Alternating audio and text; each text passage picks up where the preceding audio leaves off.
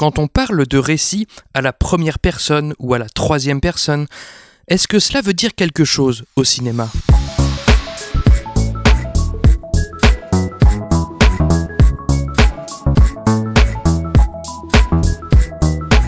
Salut et bienvenue dans ce 59e et avant-dernier numéro de la saison 3 de Comment c'est raconté, le podcast qui déconstruit les scénarios un dimanche sur deux. Aujourd'hui, immergeons-nous à Montfermeil avec le drame policier français Les Misérables, coécrit par Alexis Malanti, Giordano Gederlini et Lajli, réalisé par ce dernier et sorti en novembre 2019 au cinéma. Cette histoire, où plusieurs parcours se croisent et se confrontent, va nous permettre d'étudier la notion de perspective dans un scénario.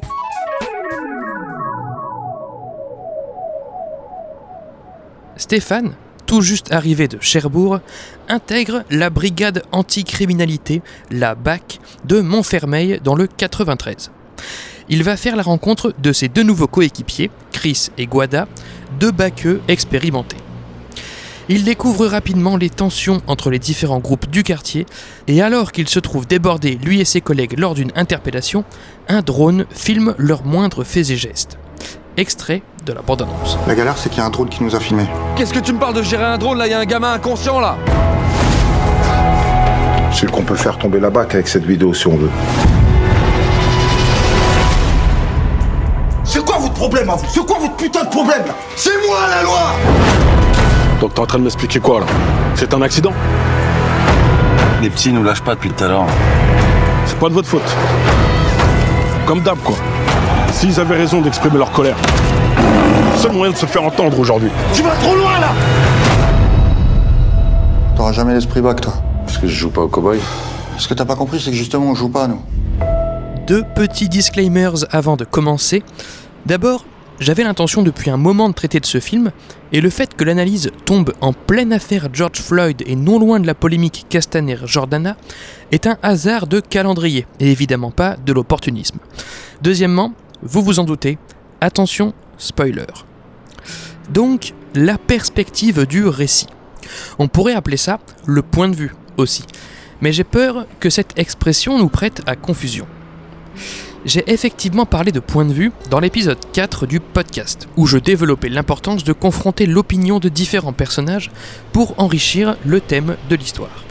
Par exemple, dans Les Misérables, lorsque l'ensemble des personnages se retrouvent au kebab de Salah pour débattre du sort de la carte SD sur laquelle figure la captation de la bavure, chacun a son opinion. Le maire estime que c'est l'occasion rêvée de faire chanter la BAC, si ce n'est de la faire tomber. La pince à la solde des flics pour protéger son business, suggère à Salah de rendre la carte, contre quoi il pourrait exiger la faveur personnelle qu'il souhaite? Chris, le chef des trois flics protagonistes, s'écrit que c'est lui la loi et donc qu'on doit lui obéir quoi qu'il en soit et lui restituer la carte. Le nouveau flic, Stéphane, prend Salah à part et lui explique alors son opinion, à savoir que même si la vidéo fuite et que des émeutes éclatent, rien ne changera pour la cité comme lors des précédentes émeutes. Enfin, Salah lui rétorque que, peu importe le sort de la vidéo, nos protagonistes n'échapperont pas à la colère provoquée par cette bavure. Donc, tous ces points de vue, ce sont des opinions de personnages sur une situation donnée. Mais aujourd'hui, je ne souhaite pas parler de point de vue dans le sens opinion de personnage, mais plutôt dans le sens perspective du récit. Quel personnage sommes-nous invités à suivre? Nous livrer une certaine perspective, c'est notamment nous montrer comment tel personnage se forge telle opinion. Donc les deux notions demeurent liées. Mais pas que, nous allons voir. Et puis, un personnage peut parfaitement s'être forgé son opinion dans une backstory, ainsi, les motivations de cette opinion seront au mieux rapportées oralement ou via flashback, mais pas montrées dans l'action. Donc, ne nous intéresse pas là encore puisque je parle de perspective, je parle d'angle sous lequel on nous montre une action présente. J'ai longtemps pensé que la perspective était affaire au mieux de réalisation, comme par exemple Gareth Edwards qui a choisi de filmer Godzilla et Rogue One à hauteur d'humain, voire n'était affaire que de littérature.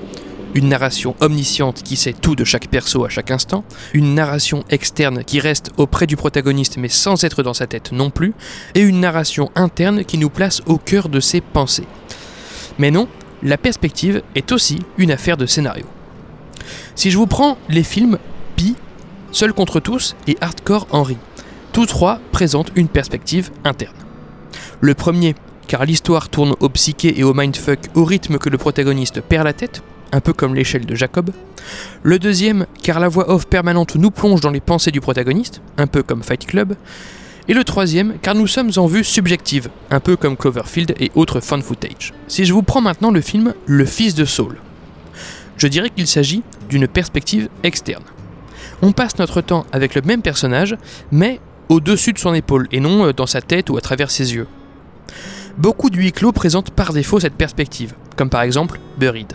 Enfin, la majorité des films présentent une perspective omnisciente. On se balade d'un perso à l'autre. C'est d'ailleurs particulièrement le cas dans Les Misérables. On est tantôt aux côtés des trois flics, tantôt aux côtés du jeune Issa, victime de la bavure, tantôt aux côtés du jeune Buzz, détenteur du drone, tantôt aux côtés du maire, qui gère ses stands et les médiateurs, voire aux côtés de la pince, qui subit parmi d'autres les foudres des gosses à la fin. Quelque part, j'aurais tendance à dire qu'un film est omniscient dès lors qu'au moins une scène, voire même un plan, suit un personnage autre que le protagoniste, et bien sûr en l'absence de ce dernier. Autrement dit, on a vite tendance à tomber dans le récit omniscient. Alors, à quoi bon y dédier toute une analyse? Car qu'est-ce qu'une perspective omnisciente si ce n'est une somme de perspectives externes? L'analogie qui revient souvent est celle des arbitres. Plusieurs d'entre eux, positionnés à différents endroits d'un terrain lors d'un match, n'auront pas la même appréciation du jeu, car pas la même perspective, et ne siffleront donc pas faute ou sortie au même moment. Suivant le nombre de personnages qu'un film suit, et à quel moment, le spectateur ne recevra pas la même histoire. Amadeus, de Milos Forman, est un biopic sur Mozart, non pas narré depuis la perspective de Mozart, mais depuis celle du compositeur officiel de la cour, Antonio Salieri. De fait, le regard porté sur Mozart n'est plus le même. On le voit comme un électron libre, vulgaire, bafouant les us et coutumes, et naïf, inconscient de son propre talent. Cette perspective nous le rend aussi insaisissable que prodigieux, car le grand professionnalisme de Salieri ne rivalise pas avec le génie inné et insolent de Mozart, présenté donc en contrepoint. Je peux me tromper, mais il me semble que La haine de Kassovitz présente son histoire du point de vue des jeunes protagonistes, ce qui est un choix, là où par exemple Les Misérables présentent un maximum d'angles, celui des flics, celui des enfants, des médiateurs, des religieux, des victimes de vol même, donc le cirque, etc. Ce qui est un autre choix. Dans le premier cas, on met à l'honneur le quotidien invisibilisé de jeunes gens, dans le second cas, on décortique ce qui mènerait aux tensions entre flics et civils dans les quartiers. Dans son livre On Filmmaking, McKendrick suggère ainsi que le point de vue adopté par le scénariste détermine le thème du film. Suivant le sujet que vous souhaitez explorer et comment vous souhaitez l'explorer, vous serez amené à présenter les événements sous telle et ou telle perspective. Prenons le film En guerre de Stéphane Brisé. Je trouve qu'il excelle en ce qui concerne le thème de mener un combat commun, puisque nous présente la perspective de nombreux syndicalistes qui peinent à s'entendre sur les méthodes d'action à adopter. En revanche, les éternels vilains patrons ne nous sont présentés que lors d'une scène à la fin, et évidemment condescendants et égoïstes, mais surtout, on n'a pas de scène juste avec eux, à les voir tenter de résoudre les problèmes. Bon, je ne critique pas pour autant ce choix car cette perspective nous les présente comme inaccessibles, ce qui abonde le thème de la difficulté de mener un combat syndical. Pour autant, le film ne laisse aucune chance à leur potentiel argumentaire, ne les nuance pas. Ainsi, le thème salarié versus patron n'est pas développé de façon impartiale. Les perspectives de Hanger en font une fresque convaincante de la difficulté à lutter collectivement, mais pas une fresque convaincante sur les rapports patron-employé. Cela nous mène à une réflexion intéressante. Après tout, à quoi bon se mettre à la place de quelqu'un qu'on veut dénoncer? Ne risque-t-on pas de se tirer une balle dans le pied à vouloir mettre de l'eau dans son vin? A-t-on seulement envie de connaître la perspective de l'autre, de risquer de lui excuser quoi que ce soit? Ainsi, les scénaristes qui souhaitent traiter plus largement d'un sujet qui leur est cher, tel Lajli avec Les Misérables, s'avèrent confrontés au défi suivant, également relevé par McKendrick. Il faut être capable de s'extraire de son propre point de vue pour voir et défendre celui des autres. En conférence de presse à Cannes, l'acteur Djibril Zonga a ainsi confessé s'être immergé auprès de flics ayant grandi dans les quartiers afin de préparer son rôle dans la peau du personnage de Guada, et justement, cela a été compliqué pour lui, précise-t-il. Plus que de mettre ses pieds dans les pompes de l'autre, un film voulu impartial nécessite de le faire sans préjugés, pour ainsi s'ouvrir aux problématiques de l'autre. Durant cette même conférence, l'acteur Damien Bonnard, interprète du protagoniste Stéphane, flic qui vient d'arriver et agit toujours en règle avec le protocole légal, a déclaré de son côté avoir travaillé sur ce film justement pour cerner lui-même les limites de la loi dans le cadre des interventions policières. En quoi agir légalement permet-il ou non à un flic de faire son métier s'est-il demandé.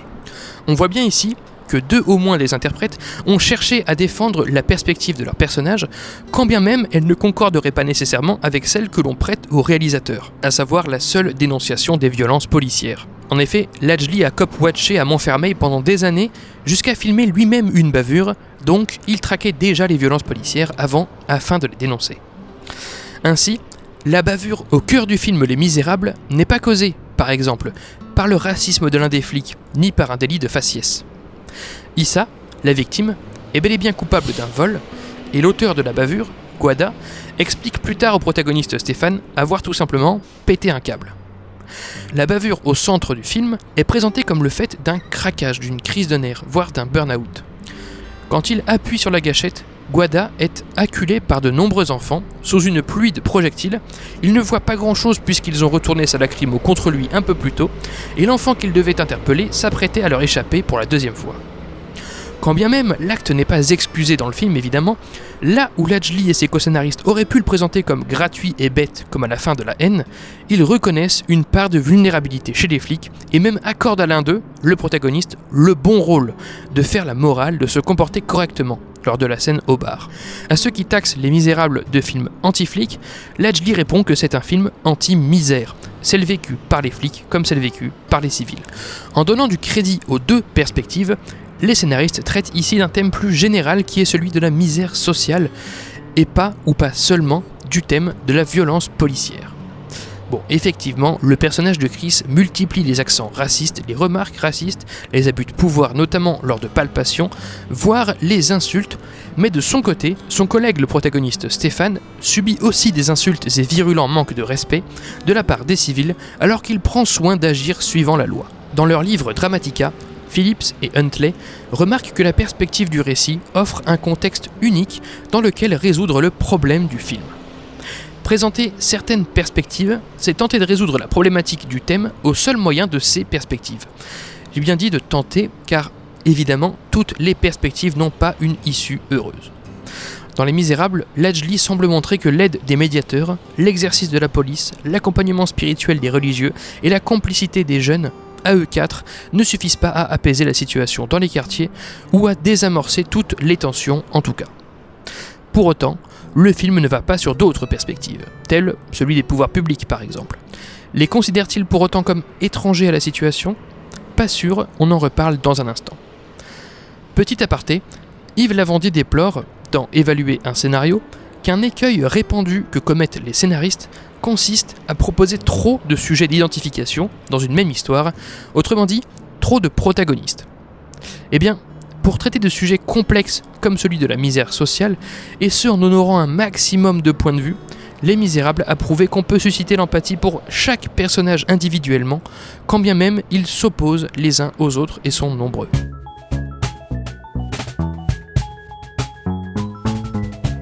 read people that you like um, and try to figure out why you like them. And when you see something or read something you don't like, try to figure out why you don't like that. Be a diagnostician.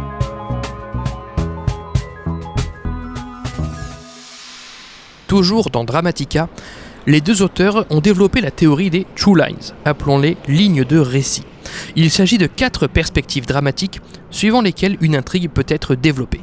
Il y a d'abord la ligne objective de l'histoire, une qui n'est pas incarnée, pas subjective, pas passionnée, mais qui est générale. En gros, il s'agit de l'intrigue globale du récit. Dans le cas des Misérables, je présume qu'il est question de la bavure, de la récupération de la carte SD et surtout de la conclusion.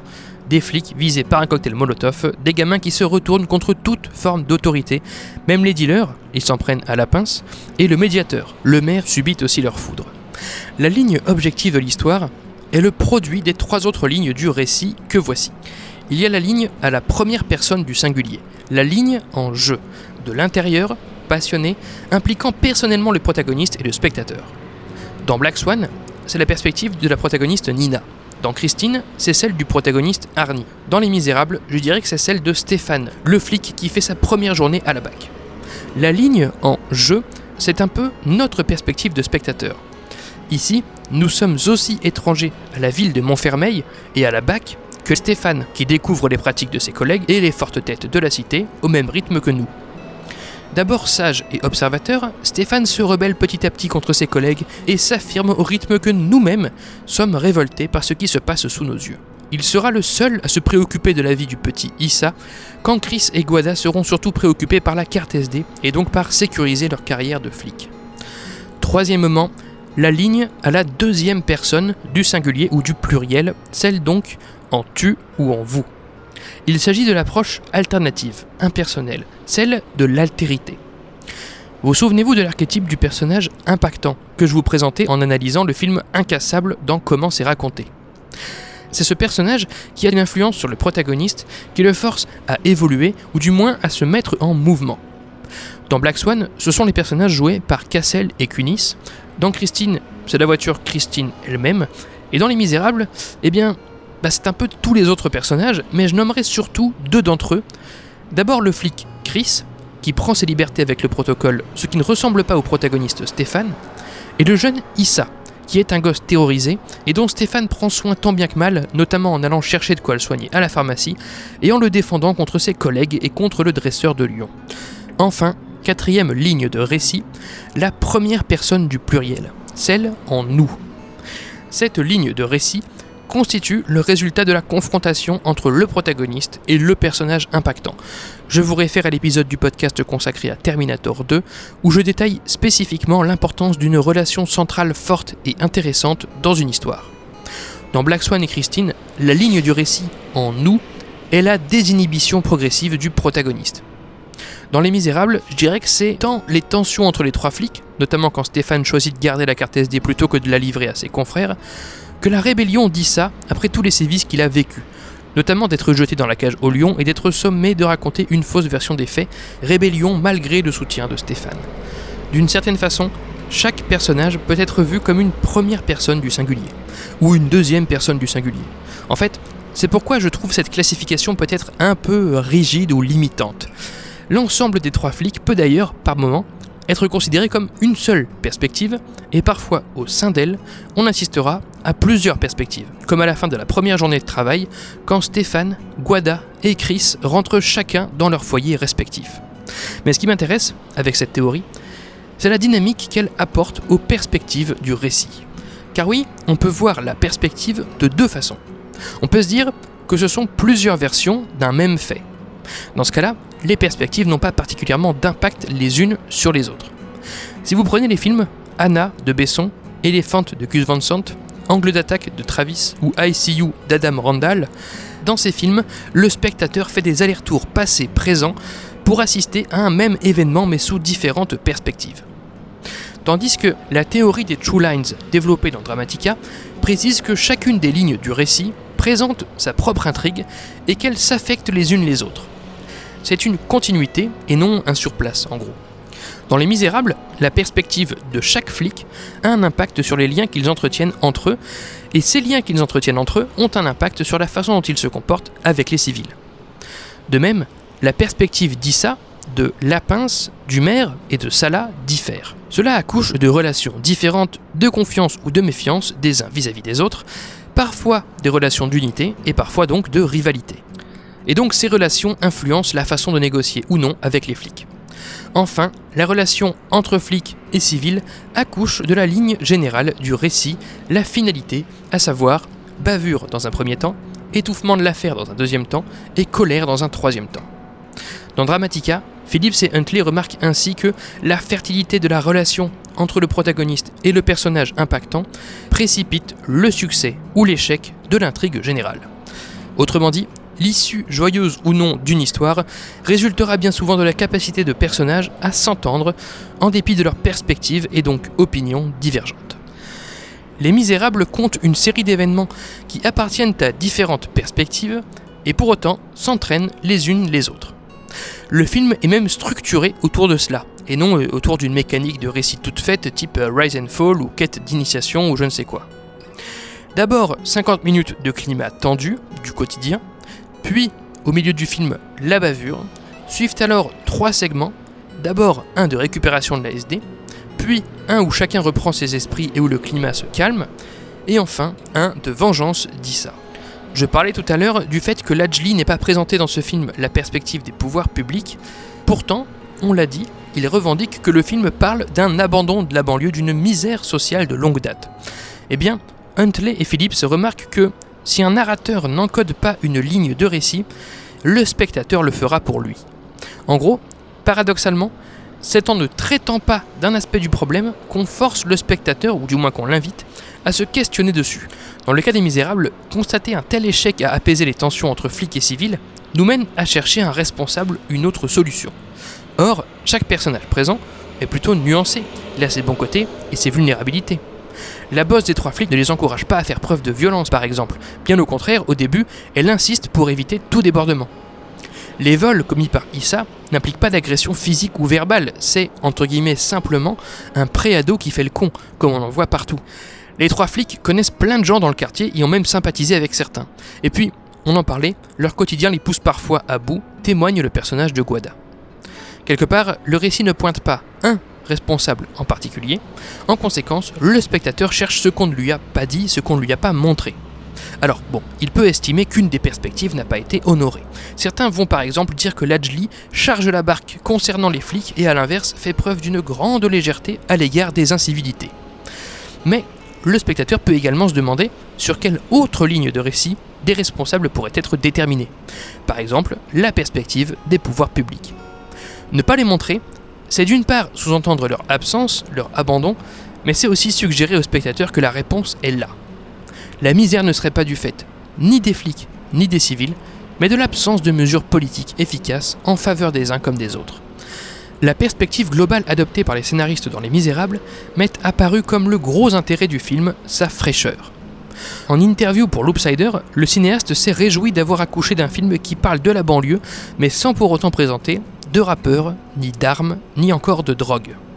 La plupart du temps, dans les médias ou dans les films, la banlieue est essentiellement présentée sous l'angle bah, de l'intégrisme, du banditisme ou de l'émancipation par le showbiz et par le sport.